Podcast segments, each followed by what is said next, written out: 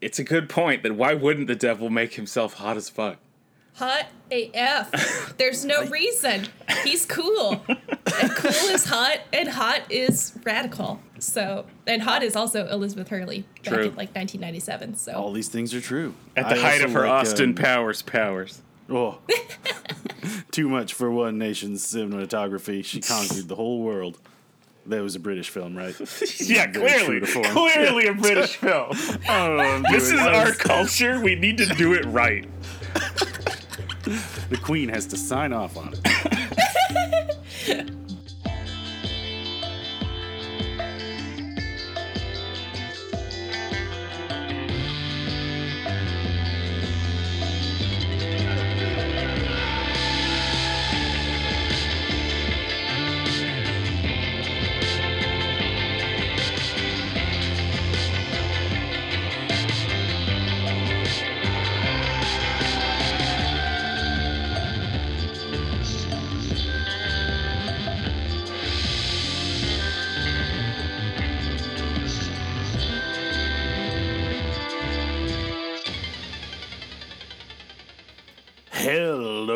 Everybody, and welcome to Paragon Marathon. I'm the satanic panic himself, the Devil Dan colon crybaby. Dan. But Dan is fine. Dan, yeah, you can call me Dan. Say Dan. How you doing? you had so many opportunities. It's not fair. I d- Change your name. Get a better one. Dude, I to tell yeah. you. This is that privilege conversation I've always heard about. Dan rhyming with things. Yep. It's my greatest Man. advantage in life. None of that like white blonde hair, blue eyed stuff. It's rhyming my name. they set you up to slam dunk every time. Slam I'll- dank. Ew. I thought you were going to do a Prophet Daniel bit, and I'm glad you didn't. I mean, well, who's to say? Who knows what that bit could have been? Maybe it was going to be great, but this was great. Yeah. Okay. When we do a thing on the Veggie Tales, I will have more of those. Lucifer, I'm gonna keep my fur on. Thank you very much. Uh, I'm Sarah, and I'm feeling a bit fancy today. It's my fancy intro. That is fancy. Thank so you. the pro Satan, pro fur intro. Yeah. Come for me, PETA. Oh Yeah. dear. And I'm Tom, here to say that we've got a baden for you to sate on down and listen to today. And I'd be lying if I told you we weren't going to have some fun. Holy shit. You have clearly sold your soul in a Faustian deal to get even more puns. I'm impressed I did what was necessary. Wow. for Wow. the podcast. I didn't keep count. I didn't keep track. It was Is just that three. seven? It was- no, it was just For ones. every layer of hell. Every circle is puns. Oh my gosh. Well, I think everyone's caught on to what we're doing today. Oh yeah, we should say this is the podcast about Satan. We did it once and it was lost to the abyss like Milton's almost mm-hmm. was. But now we're back with even more powerful recordings and three microphones. Hail Satan! Hail Satan! And blessed with the foreknowledge of every joke that worked and every one that didn't. So now this is going to be the optimized 100% crit comedy literary podcast episode. Yep. Oops, all cherries. Round two. Oops, all cherries. Oh, bless you for bringing it back. Yeah. Oh, Uh, Must yeah, be Sarah, said. we're gonna need that in a good like '70s font on a T-shirt. I think. that's a good call. I have cherries with me right now. Oh, damn. It's all coming together. It's literally true. This is the greatest day of my life. Which is usually a good way to know if you've made a Faustian bargain. But anyway. It starts off great. yeah, wow. Cleopatra's my girlfriend. Uh, okay, so today we are doing our re record of the Lost Satan podcast. We're doing, ostensibly, it started as uh, doing like Satan, the literary figure, uh, someone who's been obviously a mythic figure with a lot of relevance to both modern and historical, uh, like faith and interpretations and mythology. Uh, but also like the more modern literary character found in, say, Dante as the guy at the very bottom of all of the hell for a sad Italian boy to explore. Uh, Milton, cool, sexy rebel angel who's just doing what he can to resist a weird fascist dude, or uh, you know, red cape, red suit, tights, rubbing his hands together, little mustache, gonna give you, you know, like a pie today in exchange for one negative pie when you die. That's your Negative soul, a negative pie. I thought you were describing Daredevil at first. Cherry's negative pie. Yeah. Uh, what's that movie with Elizabeth Hurley too? I think she did it best. Uh, Elektra. Wait, nope. The one with Satan. though. Uh, know, I the just confused Elizabeth Hurley with Jennifer Garner, so I am going where I deserve in terms of Bedazzled. the seventh player. Bedazzled. Oh God, yeah, Brendan Fraser. Fuck yeah. That's right. Excellent interpretation of Mephistopheles type, I think. Or Yeah. a little bit of both. But anywho, back on track. Yeah, Right, I'm the Hollywood producer reading the like uh, whatever the title is, like the sad, very bad day of Doctor Faust. And I'm like, what if Satan had boobies? And they're like, yeah, millions Yeah. of dollars. we'll talk about it later because uh, you know it's such a great pop culture blending with the like Mephistopheles Satan, the Faust Satan. I was also looking at uh, the Baphomet. That's the symbol that the shit Satanic Temple, yeah, Yeah, Temple of, yeah. Uh, uses the most, and it's all about duality and fertility. So it's a big titty goat man, Sabbatic goat, big titty goat. right? Big Like titty they've got BTG. all the cool imagery going for them. Throat goat. Goat.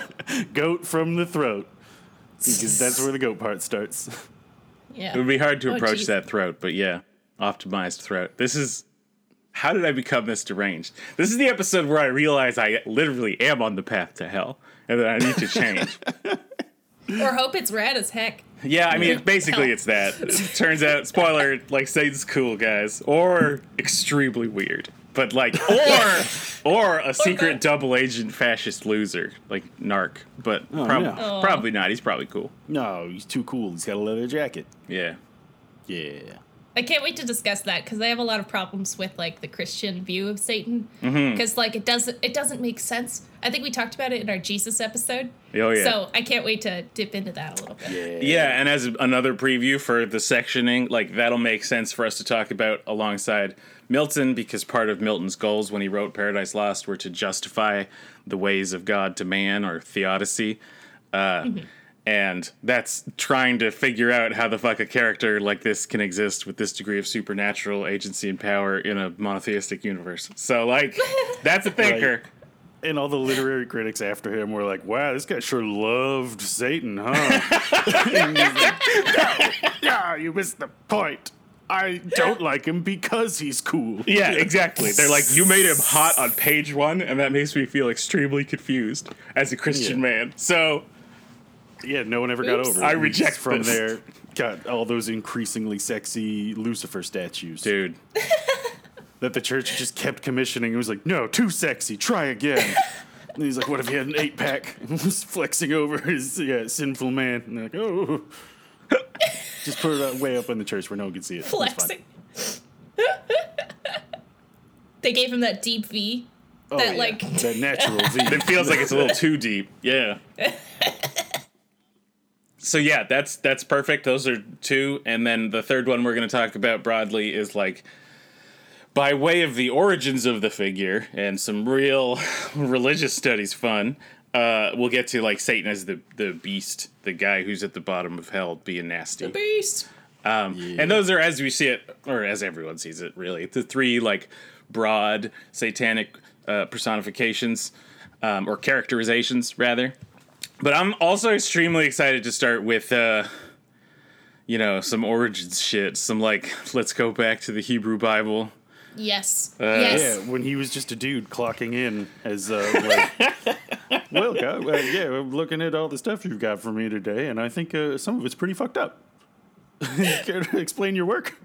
It's it's amazing. It's so wild. I love studying Judeo-Christian both history and like m- myth making, uh, Yeah. scripture, whatever you want to call it. It's been Right, on. It's been in all the coolest video games that I've vibed with Yeah. the most. Like, And that's the uh, Anton LaVey quote too. That like Satan's been keeping the church in business all these years. so true. Oh, well Right. said, Dan. And so Oh, yeah. that's a that's a great segue to this Pagels quote. I I've always read Elaine Pagels stuff. She writes a lot. She's a religious historian. Writes a lot about early Christianity, Gnostic Gospels, stuff like that. Um, and I read her book on the origin of Satan, or the origin of Satan.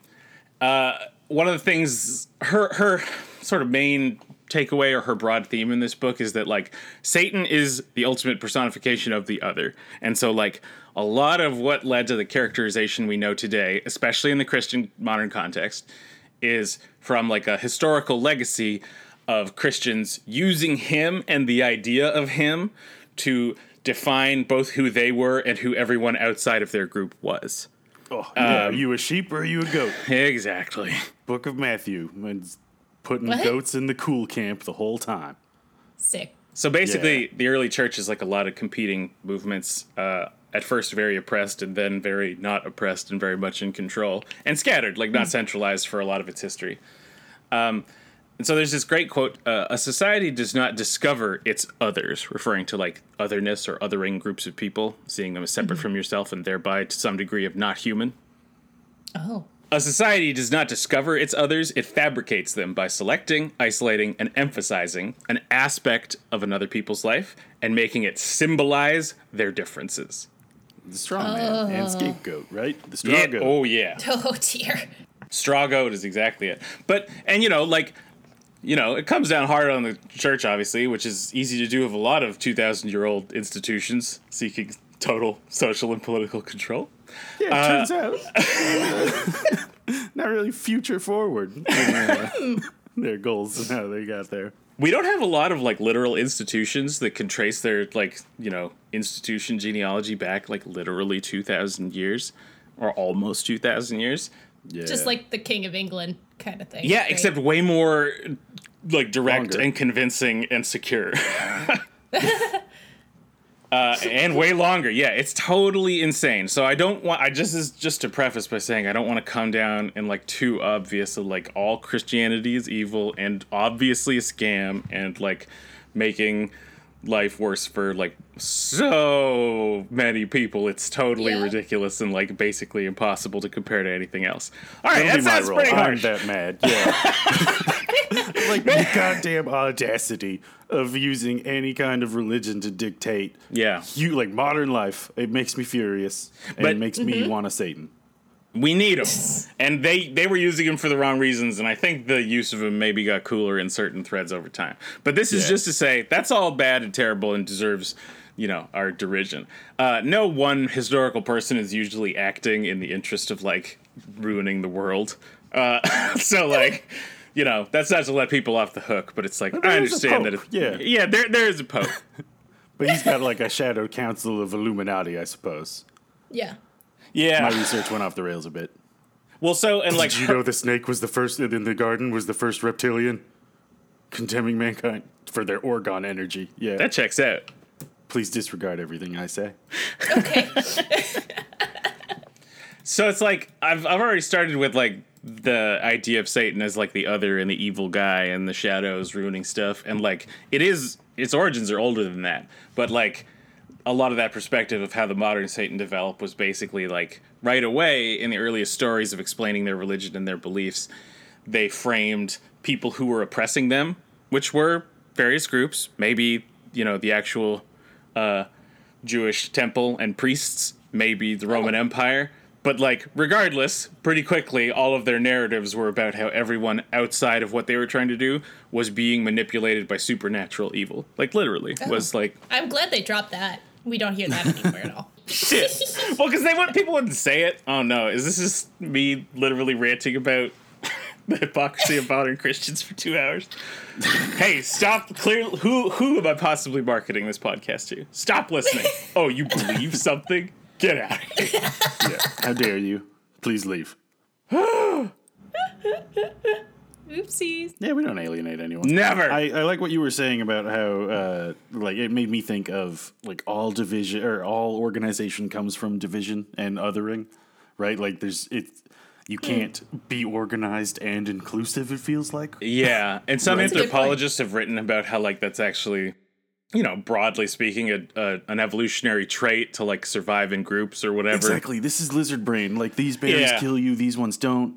Right? Like this kind of behavior These are my friends, helps us these are survive. Yeah. Uh, and like we're justifying it through the weird rational lens, the Yeah. highest spirituality that is only given to man, and all beasts are subservient to him. Because you're not thinking about it too hard. You you're, you just want your brain to like give you a hall pass, let you off the hook, like take some pressure off. All these people are chill, and I can like sort of let my guard down and just like be how I want to be. They're telling Yeah. me that how I'm living is okay. Yep. Sweet. I'm not mixing my polyesters with my cotton. I'm not. Don't trust calico cats. Yeah, that's right. But yeah, so like that's where it ended up. But that's already like you know maybe more than a thousand year, probably more than a thousand years after the technical inception of this character. So I'm going into the the original lore. We're going to talk about the Hebrew Bible a bit. Like Yeah. people often think Old Testament, which is the Hebrew Bible, uh, and think like the serpent first because like the Book of Genesis is like right at the beginning. Right. um, but it wasn't until way later that um, the serpent was, you know, either directly or sort of suggestedly Satan. Yeah, Specifically. retconning to the devil. Oh, so w- it was just the snake before? He was just like some snake. Sometimes a like- snake is just a snake. Sometimes the snake is just a Thanks, snake. Freud. Yeah. That's a good point. So the snake was just like making a suggestion and thinking like "Well, maybe he'll maybe they'll do it. Like what? Wouldn't that be crazy if they actually ate that apple? so just a bit of an asshole. My hot take from the Milton reading is the snake is actually the hardest done by in the whole goddamn thing. Mm-hmm. Oh, because he has no arms or legs. Well, not only did it give us that excellent quote of like, well, if they were condemned to crawl on their bellies after, how the hell did they get around before this?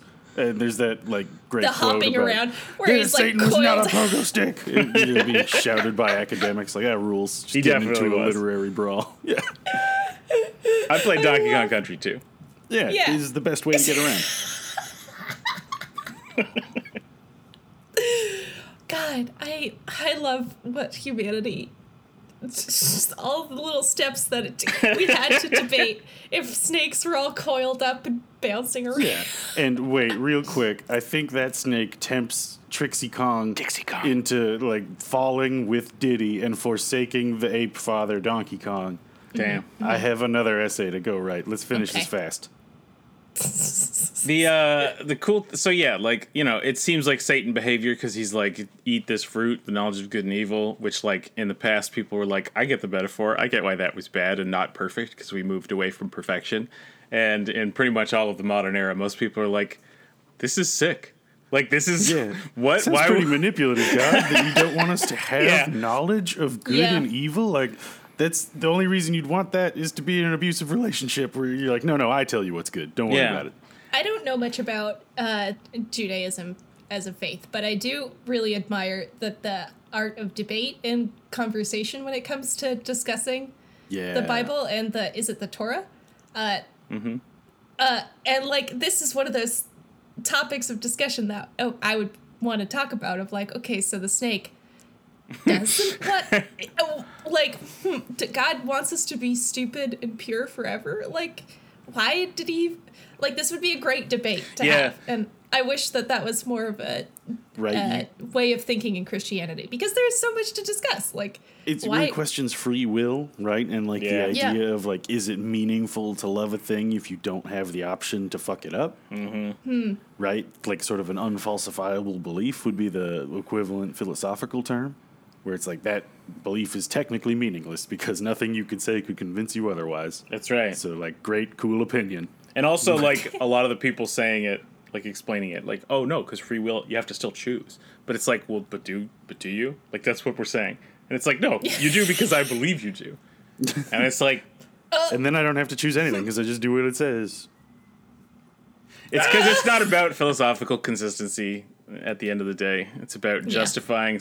It's all every step is about trying to figure out how you can justify a really weird old story with something you believe now. And so you hmm. bring it to the middle of those two things and the stories change over time. And eventually it's like what the fuck was this possibly what were they thinking? So like good time as any for me to mention that like when we're talking about like the historical Israelites, the Jews, we're talking about a bunch of different time frames, some of which are like really well known and archaeologically sound, and some of which are like a little mythic and ancient. Like Babylonian captivity. Dave, yeah, Yeah. before Yeah. that, like the Empire of David and like the Temple of Solomon, like Jerusalem, like legit, like a powerful small group of people. Who knows when that was, but the Babylonian captivity was when, you know, ever expanding, very warlike, large empires in the ancient Near East were like conquering everybody.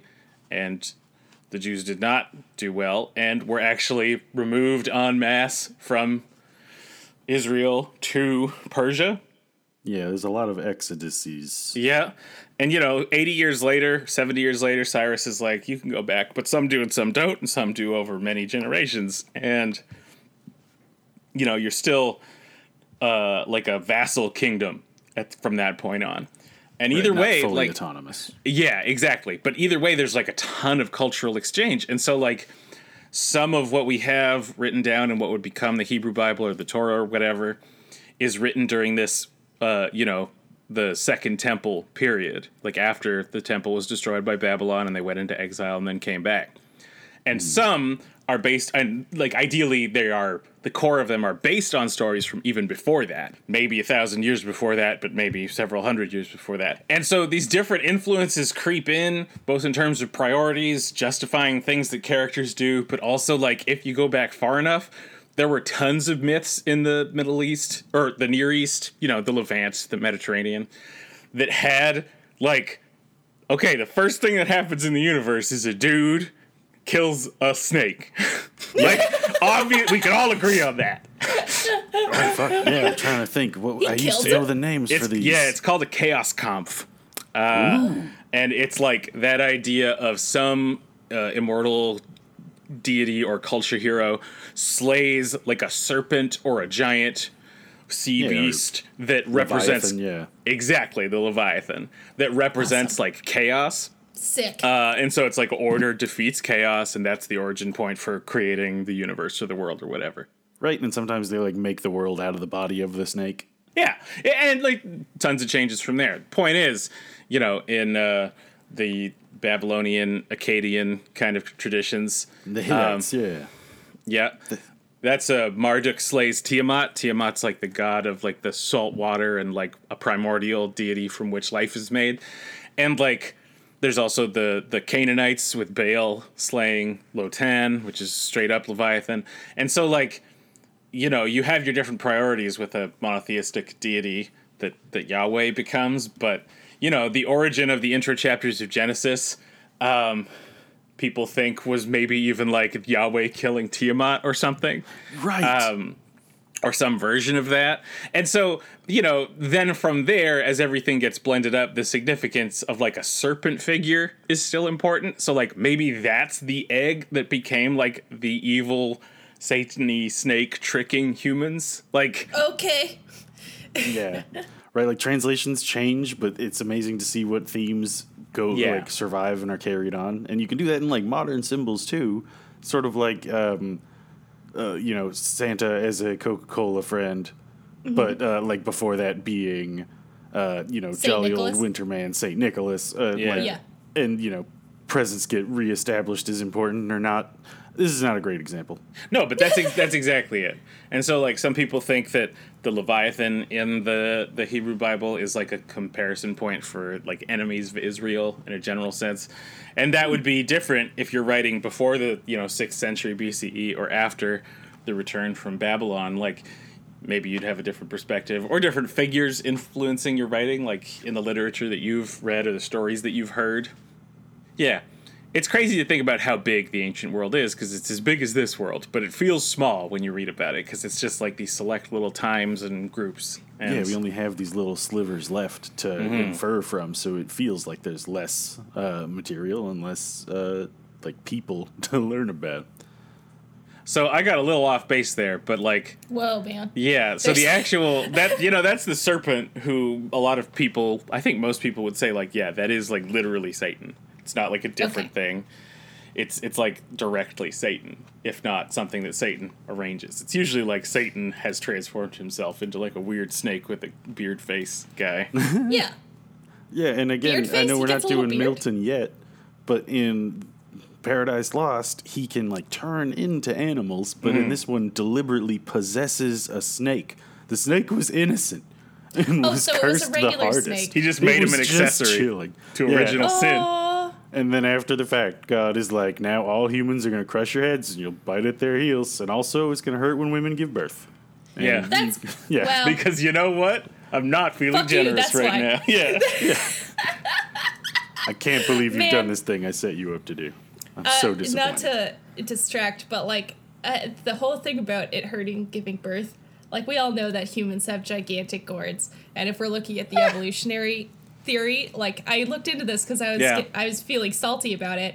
It turns out evolution does not care if you feel pain; it just cares if the baby survives. Yeah. if So Did enough babies survive, right? Like on average, it's not a hundred percent hit rate. Yeah, So that's why it hurts, and like it's going to forever, probably. That's why when it looks like an animal is like screaming like a person, and it's like, nah, but he's like thinking his own animal stuff. It's like, nope. No. He's screaming because it sucks. It all sucks. Yeah, I thought you were going to talk about how like proto humans were like in the womb for more like a year, but them gourds got too too They- they- luxurious. Too They, uh, big. they grew faster than hips. That's for sure. Yeah. So back to the snake Mm-hmm. at hand. The snake was possessed, so Satan was somewhere else, like operating He was in the creeping background. in. No, yeah, he like climbs over the garden wall. He's in a tree Yeah, looking at the snake.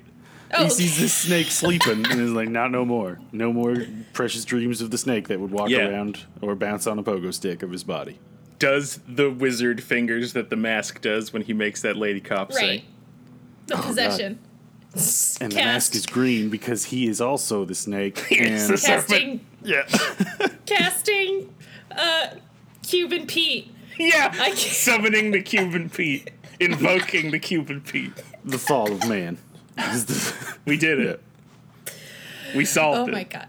Okay, so he can obviously he can do a lot. Do they ever specifically in the Bible go into like his power specs? This is so lame. No, Of it me, is so like, much more not inferred lame. secondary material, right? Yeah. Like it is all fanfic the whole Okay. way down. So yeah, depending on what you're talking about, because in its origin, like the Satan is, I'm I'm gonna just segue into the actual origins. A word Yeah. in Hebrew, or its origin is a word that means like adversary or accuser mm-hmm. or opponent.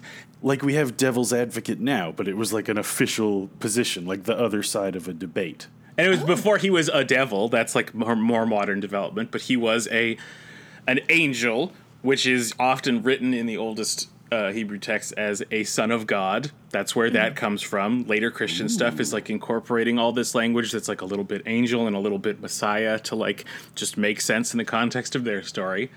Also, people are often just referred to as sons of man. Enoch is the son of man, and it's like Jesus is also got that title later, but it just literally means a guy. Like Tarzan, Phil yeah. Collins. No. Yeah. Well, except he's definitely a bit of a Christ figure. Or is he? Hmm. No. Okay, well that could be a movie For the club. apes? See the Question for another yeah, day. Redeemer of gorillas. back to Satan. Back to powered Satan. Creep. So he's he's a son of God. He's an angel. It's not even a guy in the beginning. It's just like an angel who gets a job to oppose humankind, right? Yeah, like a defense attorney or uh, prosecutor, right? Yeah. Interesting. Well, so most famously, like in Job, by the time the way Job is phrased now, but maybe in its origins, it's like he's appointing a Satan, or this guy is his Satan. He's he's the angel with the job of like, you know, Questioning. Yeah. reviewing humanity and questioning them. There's actually two different things because there are older stories than Job, we think, but Job is one of the most well known. And in that one, hmm. Satan is like he is like he's not malevolent, but he's in this like, you know, negative space where God is like the good guy and he believes in Job to ultimately do what's right. And Satan's hmm. being like, you know, he's instigating.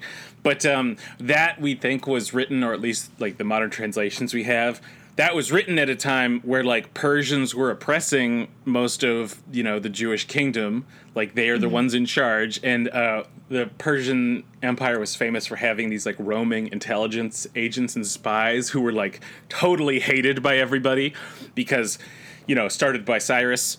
Uh, and then continued on. There's just this like amazingly efficient intelligence like industry for a whole empire. Like Sweet.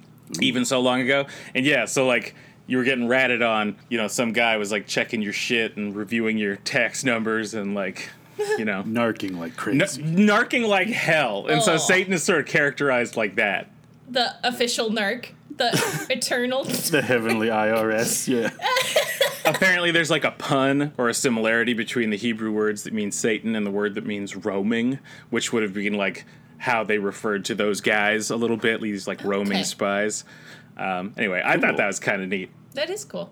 that is his role in that story. He's like a bit of an asshole who's instigating, whereas in like Balaam's story, he's just like, you know, uh, a piece that God played, and it's like if you step here, you fucking die. I'm gonna I'm gonna tell the story of Balaam or Balaam. Can I tell Please that? do. Tell Yeah. that one. I can't remember if I did in the first recording. We had but a it's sweet. teacher named Mrs. Balaam. I know. And I can't. People in audiobooks I've read pronounce it Balaam, and Google says it's Balaam, and it is B A L A A M. So, I don't know. We have a secret devil teacher this whole time. Is that what you're telling me? That's definitely how it's spelled. I think there was a video game this year, Balan Wonderworld. Anyway, this is his story. He's a Moabite prophet who worships pagan gods, and the king of Moab pays him to curse Israel. He's like, you know, this is this is early days. Uh, Israel's a kingdom. You know, there are neighboring kingdoms. Moabites don't get along well with them. Uh, God, so this king pays him because he's got magic powers or whatever to curse Israel. The God of Israel then speaks to Balaam directly. He appears and is like, "Don't do it. I'm legit. I'm sweet. I'm sweet with it, and Israel is sweet with it by proxy. So don't even try to curse me." And he pieces out. And Balaam's kind of a sigma for this one because he's like, you know what? I'm gonna go back to the king and I'm gonna get him to charge me double or pay me double. sure. So he gets proof of uh, an uh, opposing God's existence, and then that God threatens him, and he's like, "I can get paid for this shit." Yeah, the stakes Okay. have heightened. I need to be compensated for I my just, efforts. it's not how I would have reacted. I would have been like, "Oh no." Maybe I shouldn't.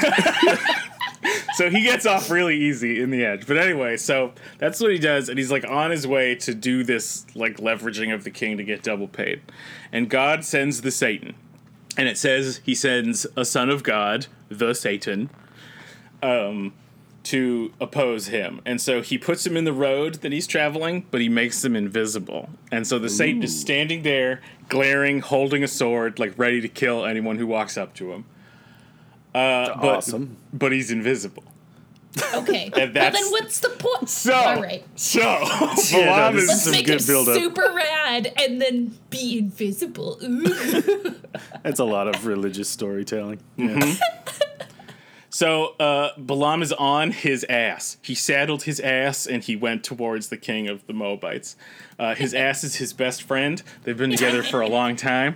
Very loyal and good ass. And then we were told that the ass is good because Stop, he's like, please A trap Thomas set for us. he knows by phrasing it this way, we would be reduced to little giggling. I'm, I mean- I'm 12 years old. I, d- I saddles his ass is impossible not to laugh at. That's my new I'm a head out. Yeah. take you Saddle my ass. Saddle my ass down the road. Uh, okay, so uh, that's our setup. So it turns out the ass can see the angel. He can see the Satan, and he's Yes. like, "Oh no, we shouldn't. We shouldn't walk over to that guy." And so he's just moving away, and Balaam's like, "You idiot!" And he starts hitting the donkey, and the donkey's been his BFF for life. And he's like, "Why is this guy hitting me?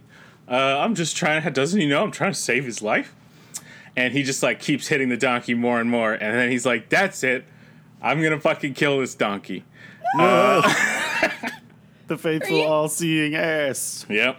So at this moment, God gives the donkey the ability to speak. Yes. because he's solving this problem as he goes. He's Talking Oh, out his. yeah. So- I'm a donkey Shrek. Don't go to that invisible murderer. Mm-hmm.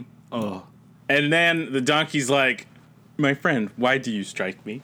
Uh, I was trying to move away from that insane fucking angel who wants to kill you. and then God's like, Nice. And he grants Balaam the ability to see the Satan. okay. this is a lot of extra steps. Yeah. than you needed, God. It's And he's like, he's like, Oh no. and then Satan's like, And that's why you shouldn't hit donkeys. And then leaves. Uh, okay. good moral. What if he just. hmm. Like. And Balaam is like, Oh fuck, I totally believe in God now. Damn. Uh, yeah, So, okay. It feels a little off God, base. wait, let me plot this out so I fully understand it. Mm-hmm. So I could be a, so God sends the Satan Yes. down to just sit stand in the road invisible about prepared to kill this dude. Yeah, you skip the step where he explicitly tells Balaam not to do something or he will fuck his life up. But yes, he does Oh, that. Okay. Uh, wha- wait, what does he tell Balaam? Balaam is gonna curse everyone. Yeah. He's like, don't curse me. Don't try to get him to pay double for cursing me. You idiot. I will kill you. Okay. And then he's like, I'm going to do it. And that's when God sends down the Satan. okay. So God like wins either way. I get. does Usually, he want? yeah. It definitely seems like he's going to win in the end, whether we like it or not. Like, yeah, Like- he's pretty OP. Yeah, lower Win-win. stakes than Superman. That's the So if the donkey wasn't such a G, wasn't such a good Mm-hmm. A buddy, real one, yeah. He would have died, and God would have been like, "Sweet, excellent, that's Yeah. what I wanted too." But he, God didn't want the donkey to suffer, so he made him talk. Is Mm-hmm. It's- that kind of the story? You got it. It's real fatty lumpkin energy. yeah, I- angels are like parfaits. Everyone likes them, and this one will kill you. All right, I think I follow. I just feel really bad for the donkey in this story because Yeah. for a second he's like conscious. Yeah. And like gets to talk to his friend, and all he gets to say is like, "Please stop hitting me. I'm Yeah. trying to say." Which is just literally the donkey plot from Shrek. I won't get off of this. Balaam is kind of a dick. He really seems like a guy that doesn't deserve to survive, but he does. no, I'm like, well, I guess I'll just keep my like evil cursing entire people powers and have learned my lesson beyond my way. yeah, I, I it don't seems trust like, this guy. and I know this isn't fair because like I don't know God that well, uh, but like. In some circumstances, he's like, cut off the tip of your penis. And in others, he's like, Kill your son. kill. You better do it. You gonna do it? I want to see who's gonna do it. or like wipes out an entire group of people and like drown. Anyway, Mm-hmm. Turn a I, woman to I salt. have my beeps. Yeah. And in I this mean- case, he just makes the donkey suffer and then brings him to consciousness and then takes it away. or Flowers does the donkey for, um, talk forever? Yep. That's a good question. He he was used to dealing with people in a different way because according to these books, people were not chill at this time, three That makes thousand sense. years ago or whatever. Like they were doing, they were reacting to things in pretty aggressive and insane ways. So you All had right, to be enough. firm. Is this like the lead era? Are we at lead yet? Hell no. Okay, well then They wish. there's less of an excuse. All right. Yeah, so this idea of like the Satan is anything other than that, like sort of an Yeah. appointed adversary figure or like a prosecutor. We could talk more about Job if you want to. That doesn't appear till after the Babylonian captivity. And the other thing I didn't say is that they think it's from immersion in Zoroastrianism, which is uh, one of the world's oldest religions, um, which is all about this duality. Like there's this ultimate light figure and ultimate dark figure, good and evil, creator and destroyer. Like what we were talking about earlier, the like inherent evolved like dichotomy we see the world in as a survival mechanism and like it is the basis for the religion that all other religions have drawn from. Yeah. And so as a result, you have this monotheistic, all powerful God, but a strong desire to like coat the world in this like light and dark, uh, eternally opposed thing. And you can't really have your cake and eat it too, and that's exactly what they're trying to do. That's Uh, right. Which is frustrating. yes. I think we talked. Let's briefly go over this again because, like, in our Jesus episode, it's like, all right, so God is all knowing and all powerful, right? Yep. And He creates uh, he creates Satan, who tries to oppose God because he doesn't agree with some of his choices, rightly so. And God can't stop Satan or chooses not to to tempt people. Right, we're getting into the fanfic of Christianity. Yeah, you've wandered into the problem of evil. Because evil either has to exist separate from God entirely and be a force, a force that like actually threatens him in some way or her, whatever. Uh, Nice. but thank you.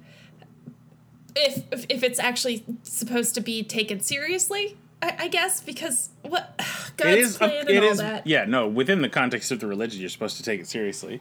Like when you apply a philosophical lens to it, the problem is that God is all powerful, all knowing, and all good, and basically you can't be all three of those. You have to only be two of those, or it doesn't make sense. Yeah, the the Miltonian take that he gets to in like books nine and ten of uh, Paradise Lost are that like God is the more cosmic reality uh, in the Trinity. The Son is sort of like his more human qualities, like his ability to act in the universe, and Okay.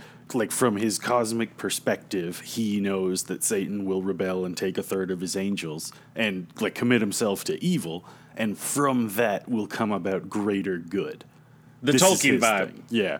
I see. I love the Tolkien approach of like uh, Iluvatar knowing that the song is supposed to be this way. Yeah. know? It's still And- having your cake and eating it too, because it's free will exists, but I know all of it, and you can't act outside of it, and I choose Yeah. to let it happen, but could change it. Like, I all right, think- man, fine.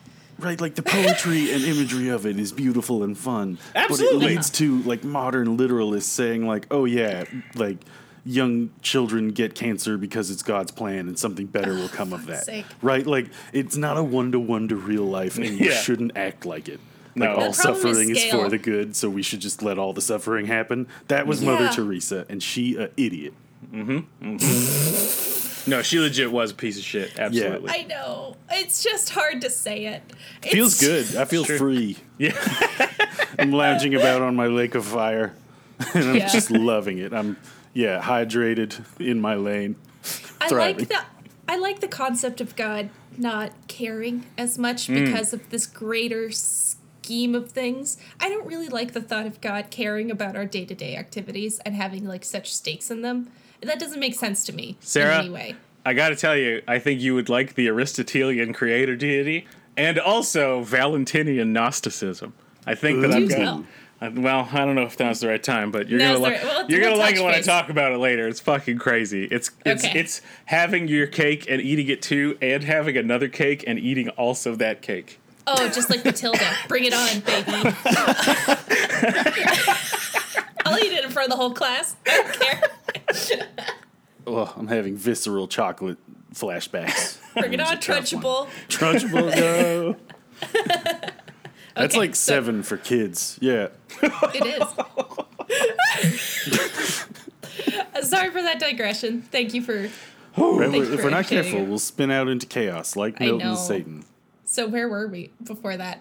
just talking about like the early steps of uh, how the Jewish portrayal before Christianity of Satan sort of changed, maybe due to Zoroastrianism, and like you incorporate like a dark opposing figure, maybe, but not in a direct way. That then obviously catches a different, you know, current when the Christian thing happens, which is kind of mm-hmm. out of nowhere. And to summarize, is like one group of Jewish people who are really like, yeah, this guy was the Messiah, I'm pretty sure. And others who were like, nah, uh, mm-hmm.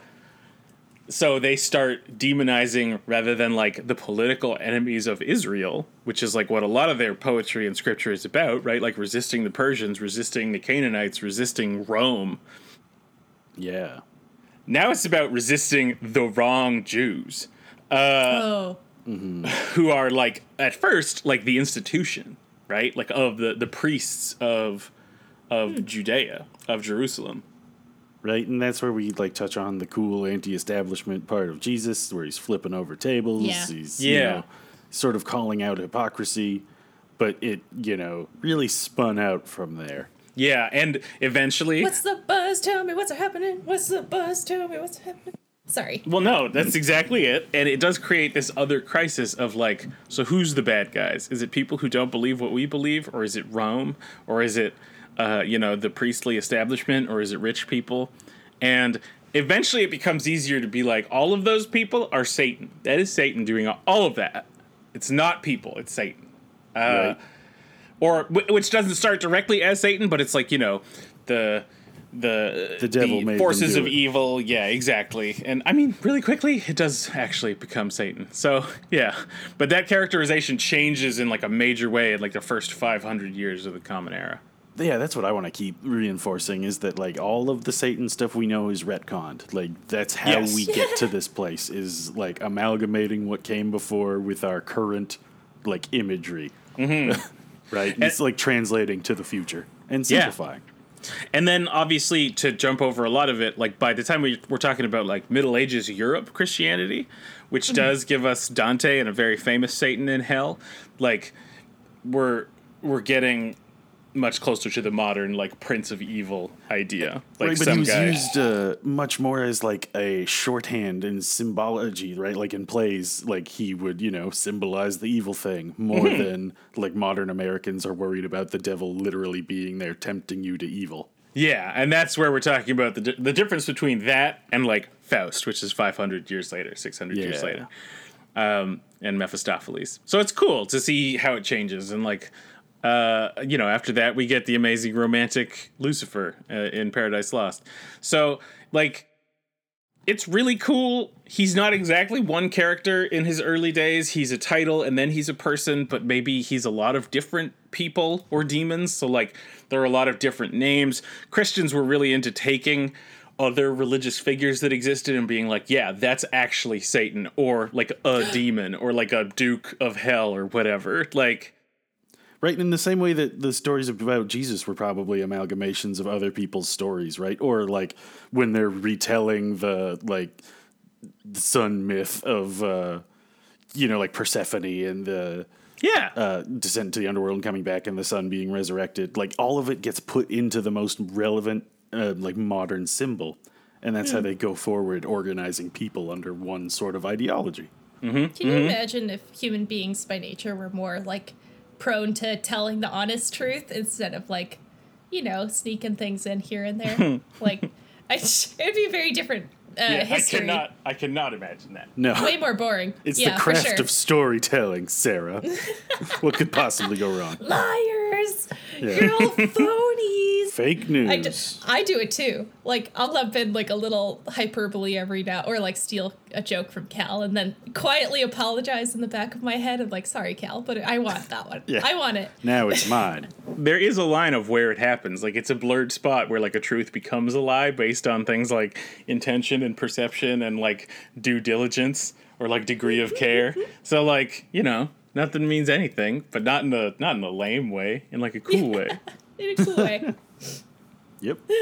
I don't know what the fuck I'm talking about. So the the, the next thing that I want to talk about um, is my favorite area where like these two sort of forms where we sort of see how like classic Satan got mixed up with like some early angel description and some like war evil guy corruption language uh, which then turned into the later stuff and that's the book of enoch which is fucking insane Here we go. This is the like tip of the, the roller coaster. Been chugging up this hill, and now we're gonna slide through a bunch of Nephilim fun times. I'm so excited. Nephilim mm-hmm. is it, bro, and it's lit, bro. And I, I think maybe before we do that, we should do the quizzy for an introduction to Quizzy! this stuff. I think maybe it's oh, time for a, a little quizzy break. Just tell me I'm good and smart and I am deserving. please, I please. need This points doesn't to come validate up my enough. feelings.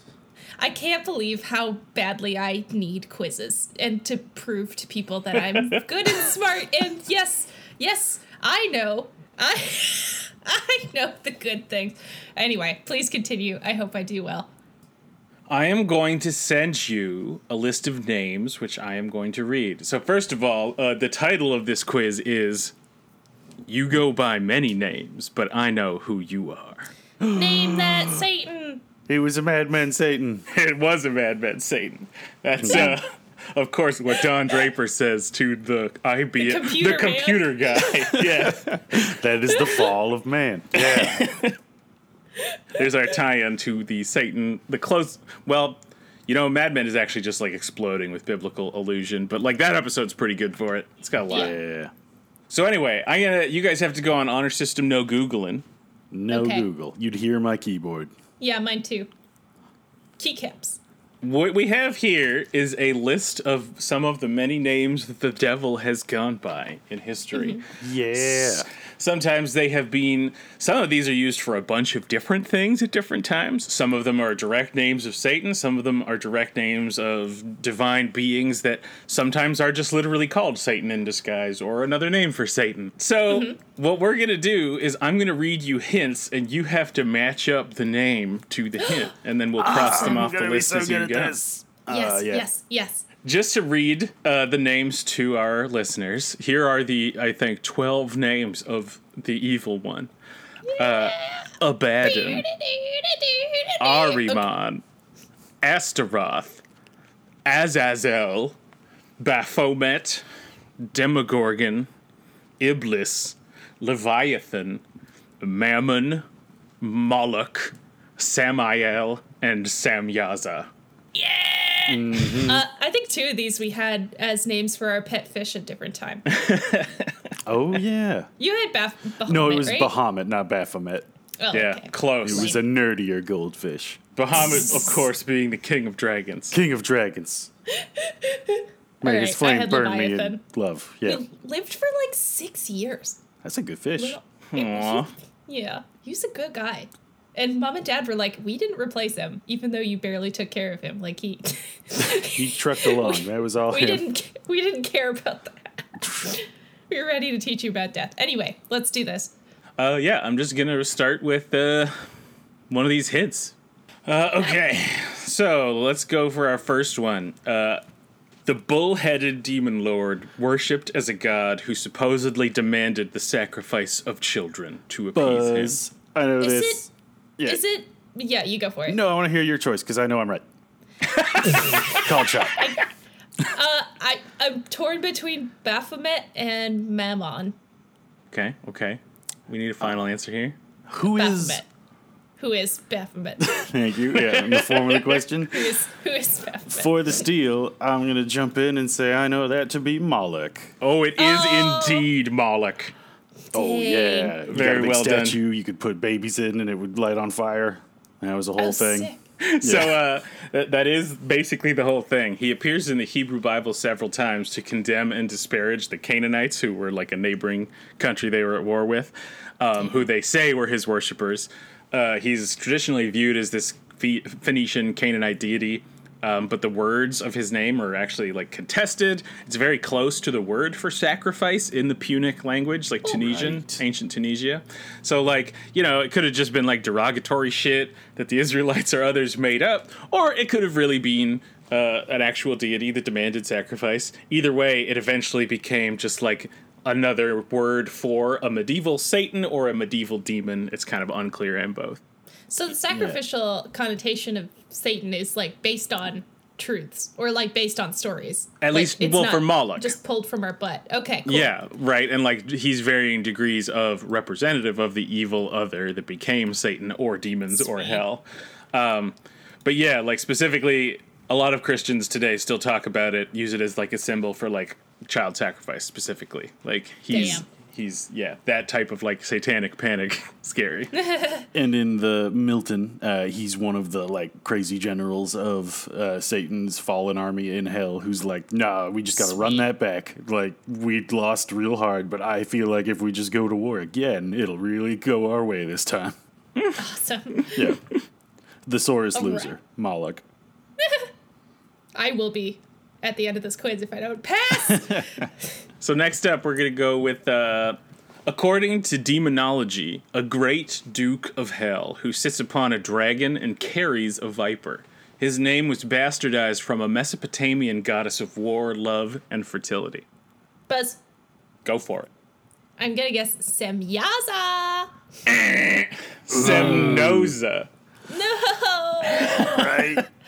I I'm not as sure of this one. It's all very familiar, but that's is a because all one. the imagery is pretty metal. So I'm gonna just guess Abaddon. Ah, Nope, that is incorrect as well. That was Abaddon, Dan. Abaddon one. Thank you for doing that pun again. It definitely warranted a revisit. Oh shit! Fuck. uh, do you guys want to take one more guess together, and then I'll just tell you the answer?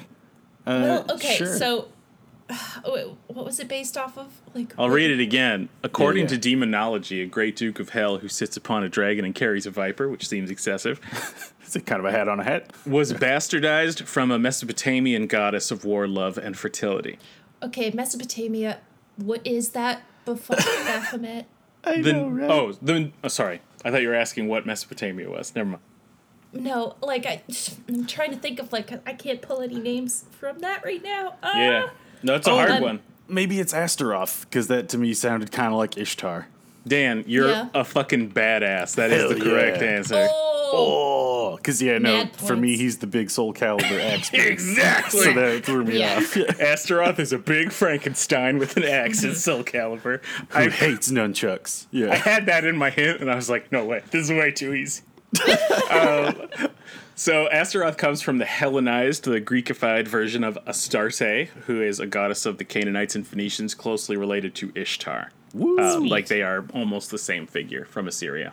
cool. that's so metal. In this form, Astaroth was taken and applied to Kabbalistic, which is Jewish mysticism, wisdom stuff, texts in the 15th century, so in the like you know late medieval period, uh, the Renaissance ish, regarding like an interest in the occult and like early demonology stuff and like weird Yeah. grimoires and like yeah. Uh, in these texts, Astaroth was one third of the great triumvirate of hell, along with Lucifer and Beelzebub. Cool. So they have their own little organization down there. Their Yeah. own little uh, bureaucracy. Love Yeah, we love it. hierarchies, right? We do. They what makes sense to me, a medieval dude. So yeah. But who's the king of all these people, please? Yeah, that's my worldview. All right, let's uh let's keep going here. So you guys have taken down two. Nice. Uh, let's go.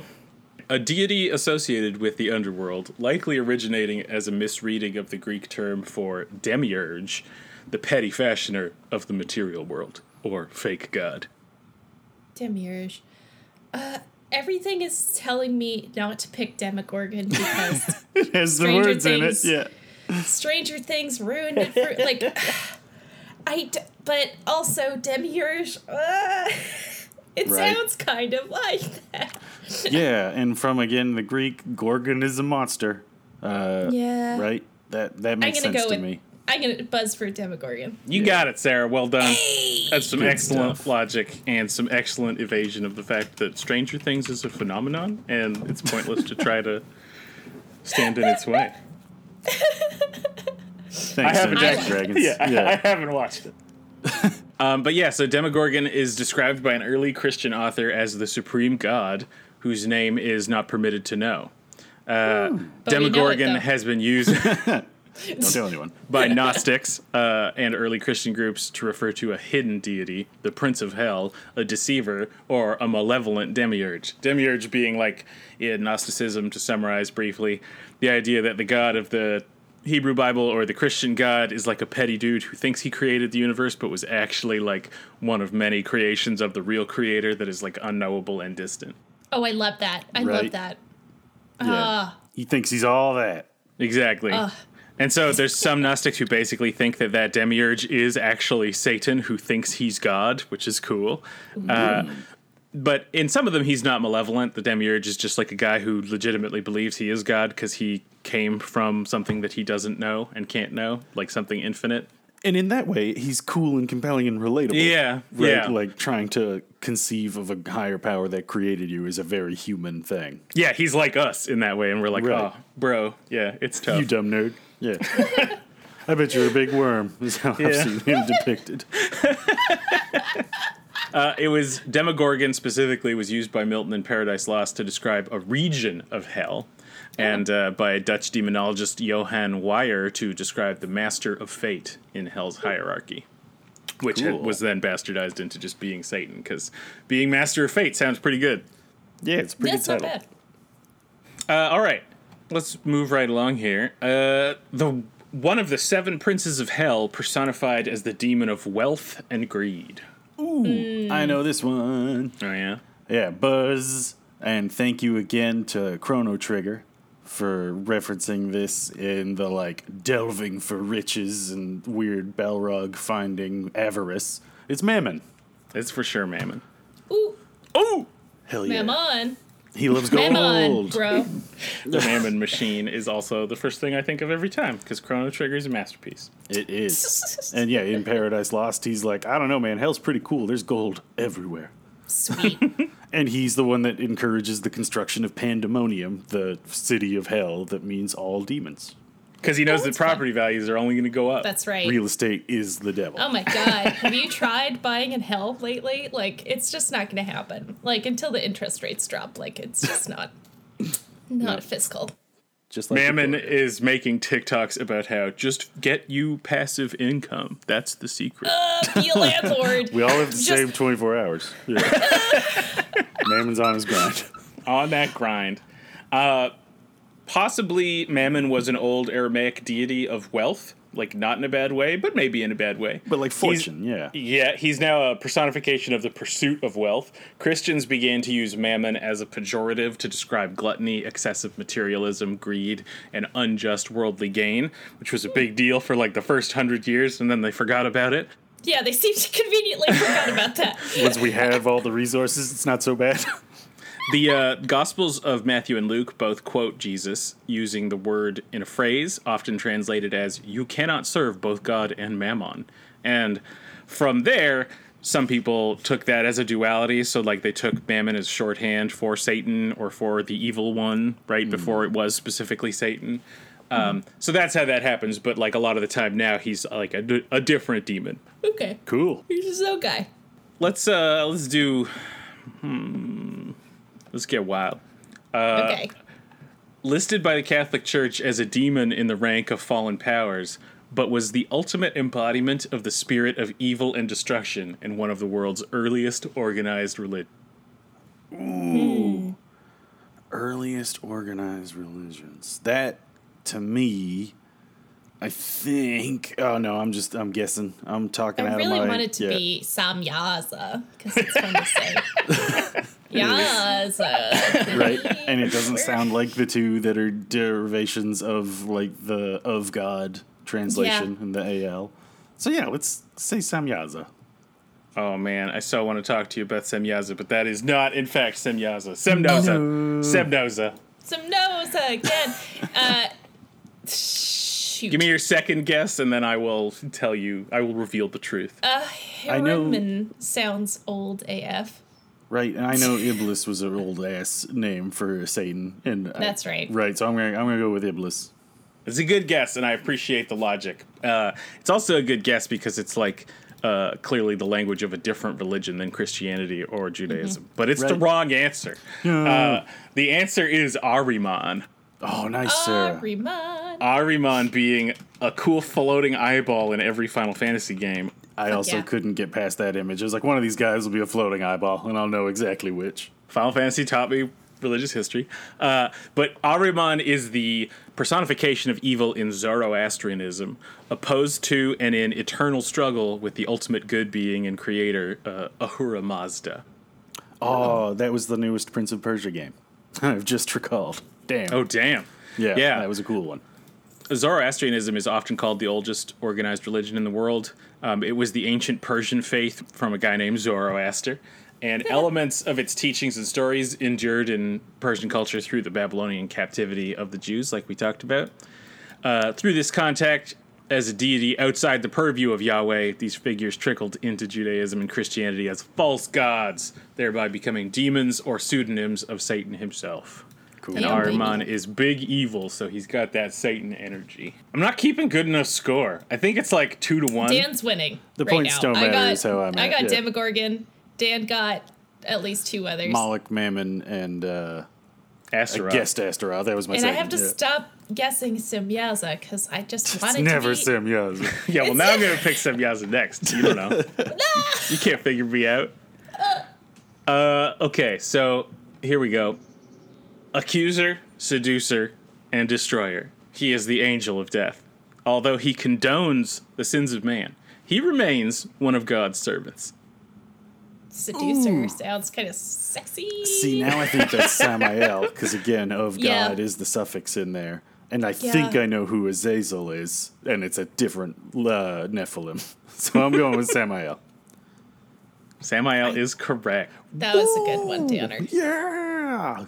I think he's a bad guy in that uh, Four Horsemen game. It's like a Zelda homage. I wish that game was uh, Better. 25% as long, then it's like a great game. Then it's Yeah. an all time great game. Yeah. A shame. Okay, yeah, Samael is correct. So, Samael is an archangel in Talmudic and post Talmudic lore. The Talmud being like another holy book of Judaism, which is like uh, collected wisdom and spiritual information. Um, he works as God's accuser and does the dirty work. This is a, a fairly old Satan character. Um, he is not necessarily evil, but he does so much nasty stuff that he's sometimes just talked about as evil or a fallen angel. okay. Like you would need a fallen angel to do stuff this nasty is the So justification. he's just like the worst normal angel, not like The nastiest one. yeah, yeah. He's like he was born to be nasty, but you know it's so nasty that we can't really applaud he's it too got much. his own category. So in some early stories, he engineered the fall of Adam and Eve with a snake, according to writings produced during the Second Temple period. However, in this version, the serpent is not a form of Samael, like Dan was talking about, but a beast he rode like a camel. Uh, so which is kind of like possessing a snake, like riding a camel snake. rode, he rode it he like in rides it at them, I guess. Amazing. and was like, eat the apple. Well, Yeah, it's You unclear. peasants be down cool there, like not on a snake. Yeah. yeah. it was Check out this important for him to do it this way, but I don't know how it accomplished what he needed. just sounds rad as hell. Yeah. I would. Knows how to make an entrance. in a single account, he's the father of Cain, mixing in some Enoch vibes, and uh, sometimes he's also the sexual partner of Lilith, who is Cain or is um, Nice. Adam's, Adam's first, first wife, the, Nice. seen as the mother of demons, and maybe that's a reason why. Nice. Um, okay, and now as a bonus, in Ophite and Sethian Gnosticism, Samael is the third name of the Archon, who is the demiurge, the divine figure who believes himself to be the sole creator god, but is actually mm. one of 13 archons and eons created by the dreams of the unconscious creator. So, in Damn. this system, God is unknowable and distant, and portions of the pieces of the universe that comprise him and infinity all have personalities, and one of them accidentally drifts away and accidentally creates 13 archons, which are these like basically god level spiritual beings, and one of those creates the world and thinks he's god of it. And Oh. Jesus is the a different eon. The eon is the father of this bad archon named Sophia. The eons were the ones created by the real God. This and really he's a different like- eon who goes down into the world to save us from the illusion that the archon known as Samael slash Yaldabaoth slash Saklas is actually Saklas. God. Is this like Mormon? No, dude, I know.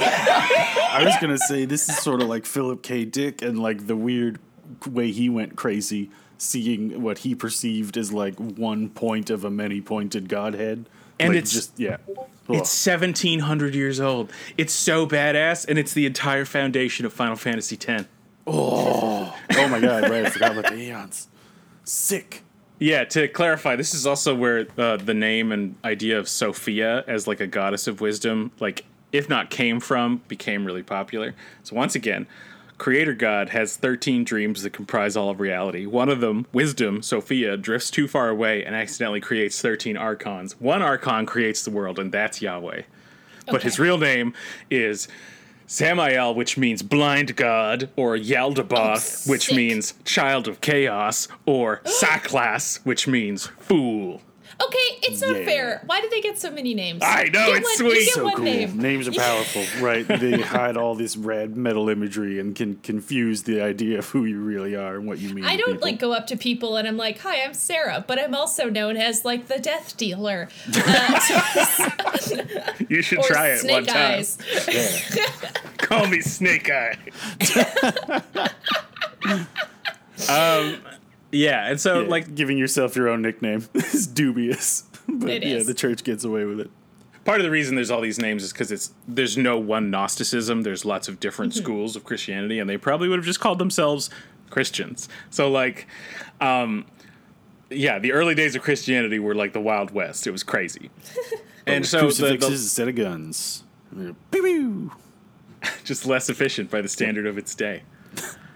um, so some of this is to justify language in the in the Hebrew Bible and stuff like that, where God says stuff, stuff like "I am God and there's no other God beside me," right? Like because he's ignorant of his strength and from where he actually came from. He believes that what he's saying is true, but like he can't Yeah, actually real know ones that. know. Man, that's ah, crazy. Thank you for letting me do that. Gnosticism is so wild. That was radical, dude. Right? But I'm not going to let you get away from the rest of this quiz. We got Yeah, more like- demons I to wouldn't name. dream of it. I would not dream of it. All right, so uh, let's do this guy here.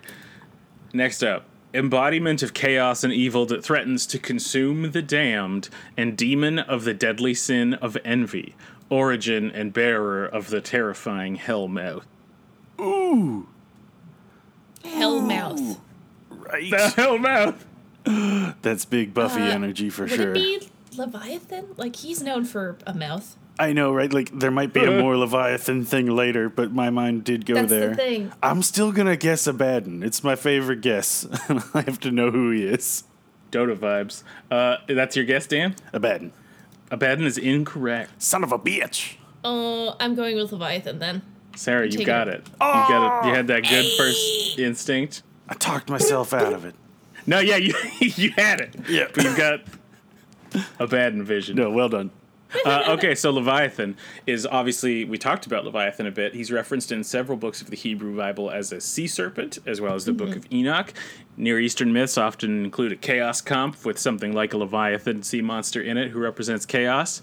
Big old fish. Leviathan was used as an image of the devil, endangering both God's creatures by attempting to eat all of them because he's the biggest, and Yeah. God's creation by threatening it with upheaval in the waters of chaos, right? Like God has to deal with it and we have to deal with it the physical and the existential, like evil chaos powers. That's cool. This giant snake has an aura that can only be fought by God with his Saiyan aura. Yeah. So a lot of it has to do with the fact that Leviathan is a, basically the origin of the dragon imagery that gets used a lot, and obviously that has morphed over time as well. But the dragon is pretty synonymous with the devil. Great red dragon. Yep.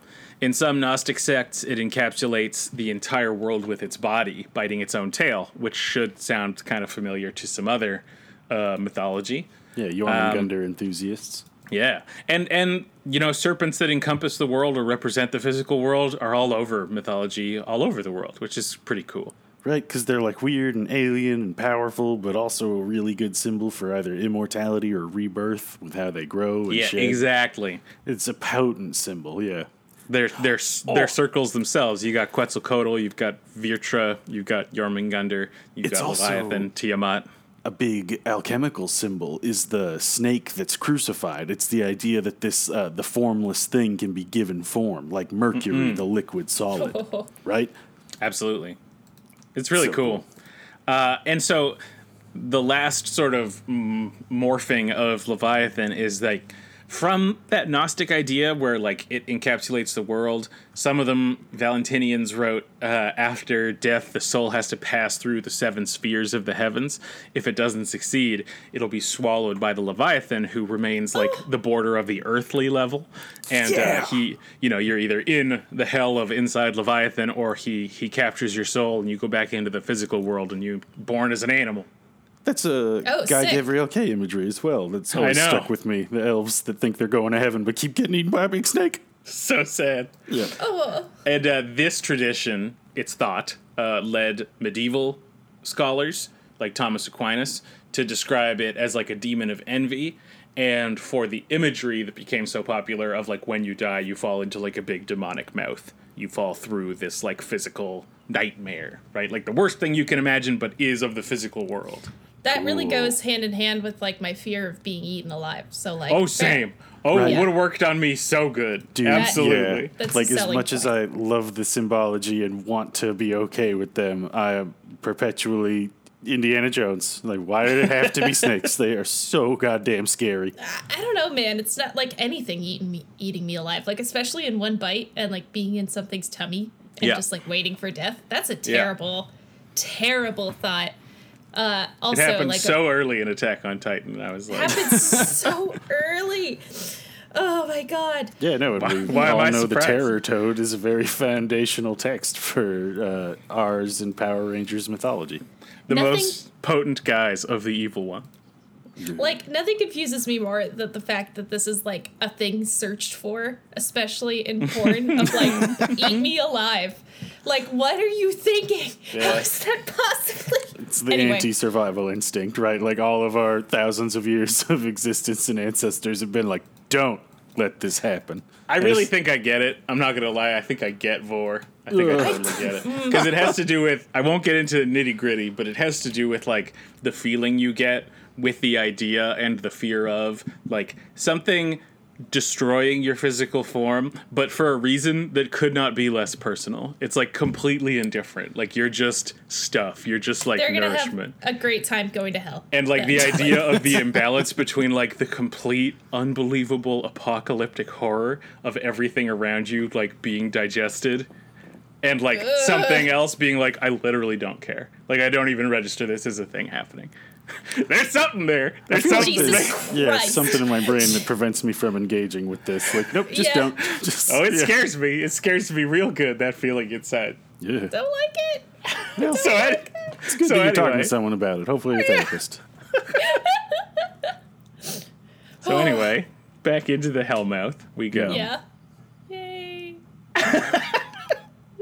So the uh, just to check in, your remaining names are Abaddon, uh, know you're Azazel, there. Yeah. Baphomet, Iblis, and Semyaza. Yeah. We'll never get to Semyaza. I'm losing all hope. Samyaza doesn't exist. Okay, I've updated it. That's right, right? One, Yep. two, Yeah. three, four, five. Yeah, good. All right, all right, here we go. Name of a demon lord in occult and mystical traditions, sometimes called the Horned King or Prince of Beasts. Buzz. His, his image is meant to be the symbolization of the equilibrium of opposites half human, Buzz. half animal, male Buzz. and female, good and evil.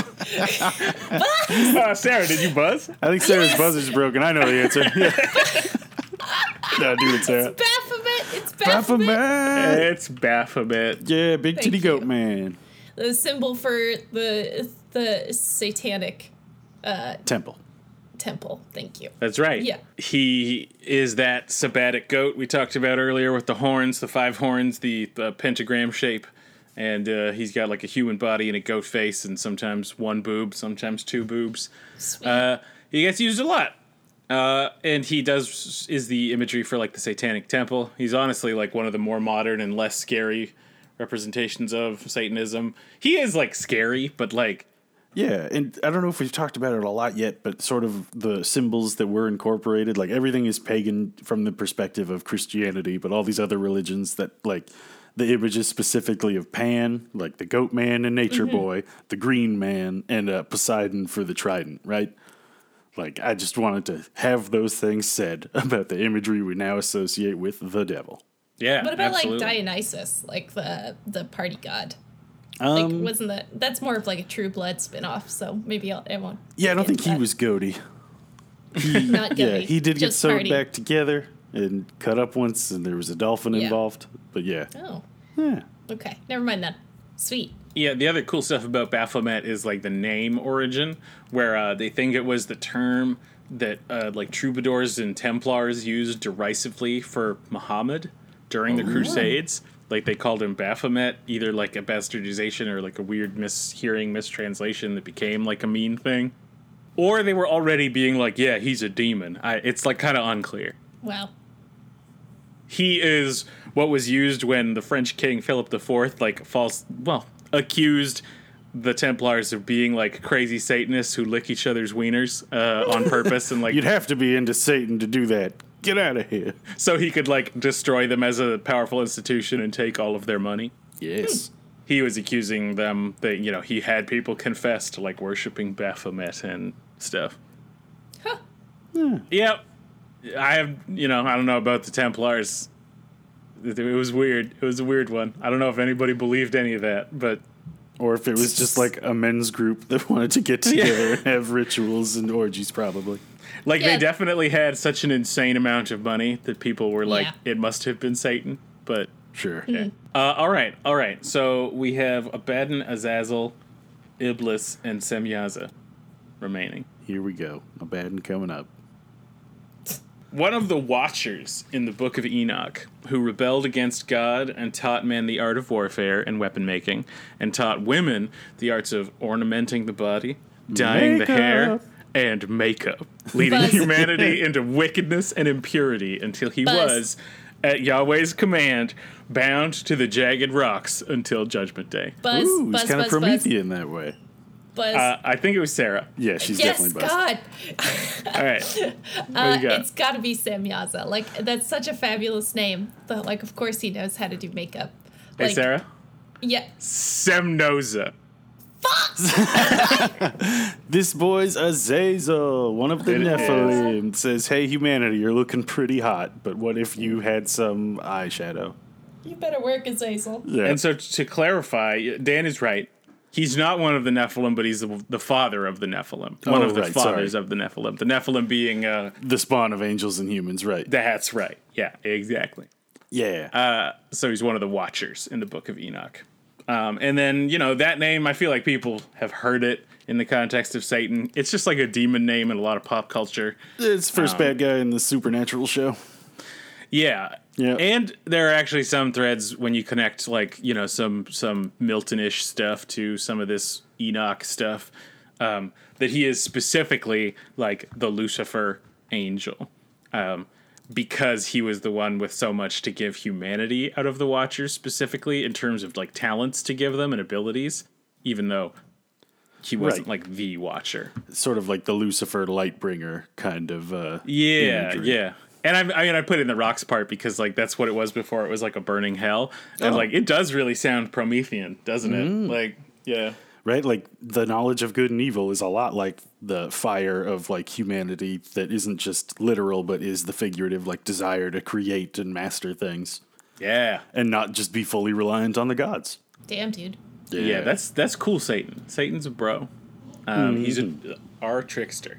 So okay, let's. uh We got three left. Let's go. Yeah, let's blow through it because we, we're de- definitely taking our time. Yeah, It's Sarah long. and I both I have our favorites, and I can't wait to All see right, where all right. Abaddon and Semyaza come out of this. Uh, okay, here's a hint.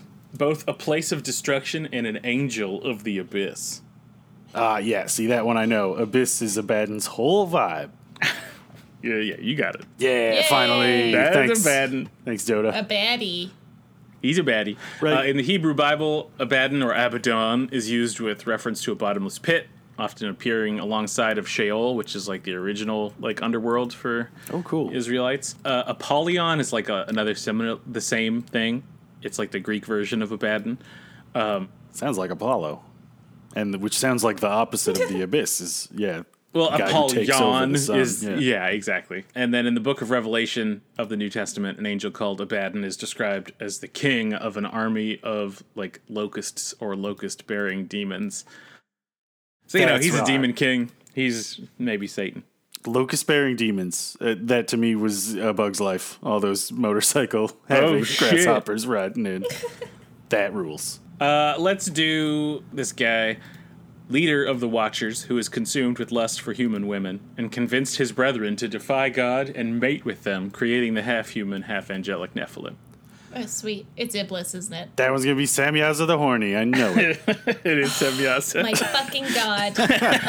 Oh my god. I thought you were going to save him for the last just to torture me. But no, you decided to throw a little fork in the road and fuck me over. A devil's fork. I know your name. I, you go by many names. don't? Like big nerd. wow. No lie.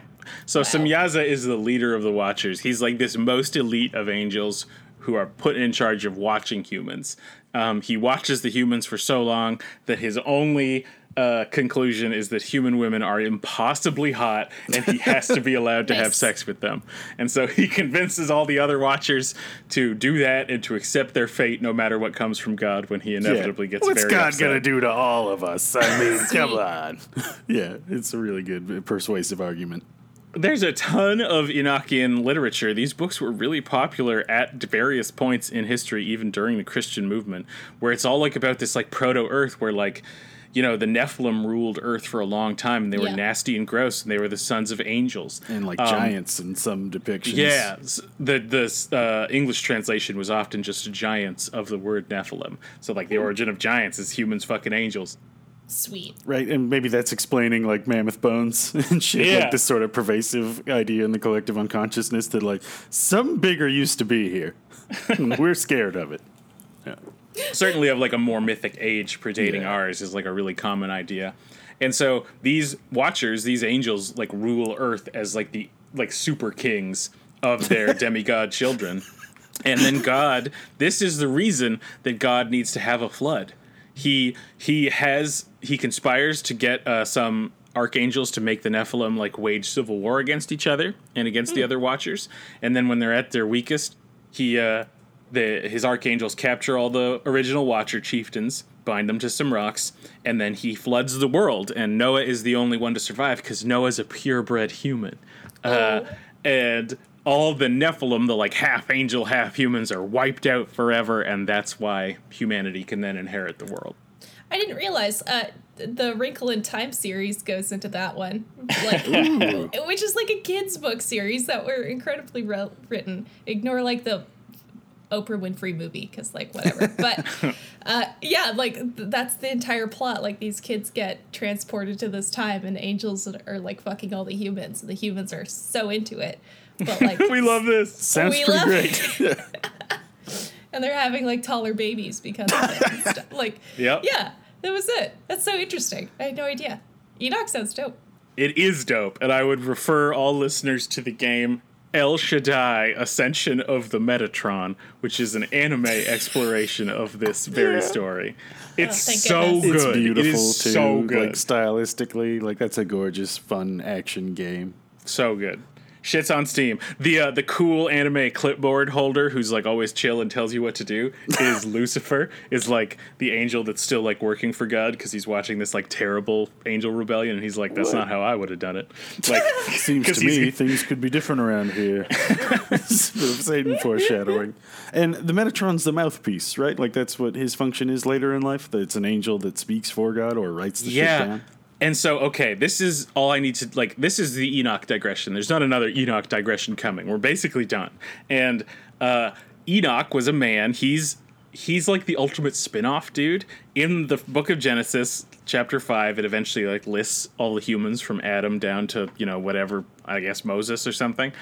Um, and it's like jet thousands of years or whatever, and they're all living ridiculously long time.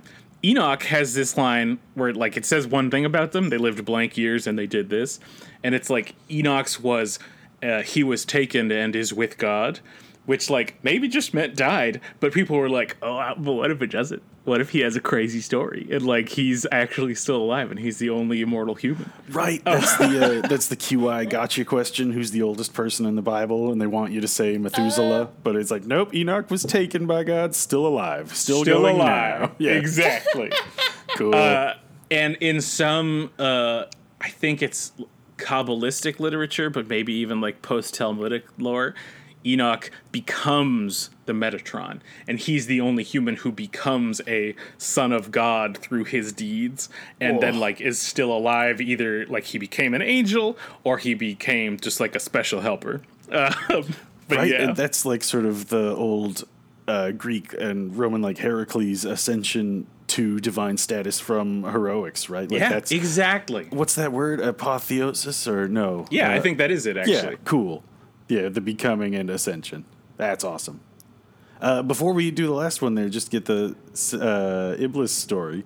Uh, what do you have on my namesake watcher, Dan Iel? Uh, you know, actually nothing. He was one of them. I don't know if he did anything specific. I'm sure he's a boss in El Shaddai. Sweet. He's probably just there smoking weed, being cool. I know one of the gifts the Watchers gave was just like, here's how you can understand the weather. And I really hope it wasn't my boy. like, I think that's the lamest thing that he endowed humanity with. Look at that cloud. Yeah, meteorologist angel. It might rain. That's interesting. In I, I haven't actually read Enoch one it, since uh, a long time ago, and even then I barely like understood it. Mm-hmm. Uh, but yeah, uh, uh, what's his ass? Samael. Wait, no. Azazel, Azazel, yeah. is definitely the one who it seems like gives the most to people. this is a gun and this is lipstick. yeah, besides the angel D, he's also giving good advice. yeah, Um, no, and I can just be happy with the symbolism of, uh, like, it's romantic to love something enough that you're like, fuck you, God. Yeah. Yeah. I'm not going to listen to you no more. I'm going to go live my best life with this human babe. Human babes. Uh, and all right, to close out the quiz, the, the only one remaining is Iblis. Uh, so I'll just tell you about Iblis because it's cool, and I didn't know about Iblis or Eblis. Um, a high-ranking angel who refused to bow to Adam and humanity, and so was cast down from heaven. Uh, afterward, he existed as chief of the Shaitan, uh, spirits including or spirits who incited humans to sin by whispering to their hearts. Nice. So you know Worm he's tongue. he's in the Islamic tradition. Like there is Shaitan or Shaitan, which is like sort of one to one Satan. Um, but Eblis is his original angel name. He was either, like I said, an angel that refused to bow to Adam and thought humans should be more obedient, or in an alternate account, which is way cooler, he's created in the seventh hell, uh, which is the lowest one, and worships God for thousands of years and keeps getting promoted, and eventually he's in the company of angels in the seventh heaven. Um, but he is still a fire jinn, and so eventually God creates Adam and orders all the angels to bow down. And he's like, "I'm not doing that. I'm a sweet fire jinn." And then he he puts him back in the fireplace, and then he's like king of the fireplace because he was like a good boy to God for a while, but ultimately fucked up. So it's like respect. Cool. Yeah, he's got some, like, a union that stopped him from being terminated outright. And that's all of the Satan names that I compiled. There are so many more. Yay! I, I got to you know talk about my Enochian Satan shit in there. So and we also got to talk about a lot of different stuff. So uh, yeah, I No, think well done. you know if we're looking at that origin, we can or, or structure thing, we can skip right to either Milton or modern Satan stuff. Yeah, I think those segue really naturally into each other, right? Because like so much of our modern Satan needs this cool rebel shit. The devil opened up his case and he said, I'll start this show. And fire flew from his fingertips as he rosined up his bow. And he pulled the bow across the strings and it made an evil hiss. And then a band of demons joined in and it sounded something like this.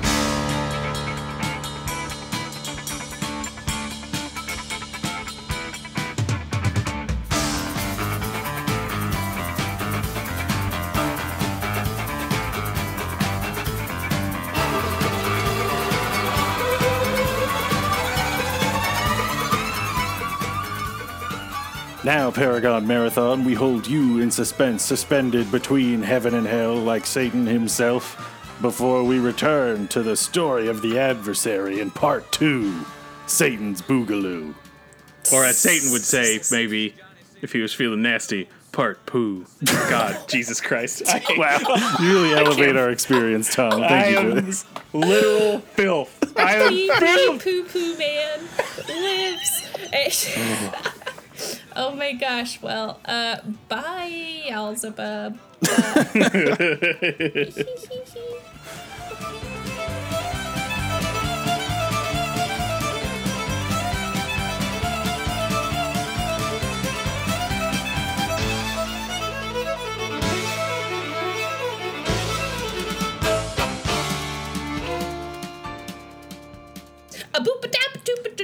have bunnies with pots and pans. A boop a dap a beep boop a monkey jazz.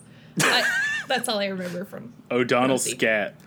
I'm That's really glad to have the outro taken care of.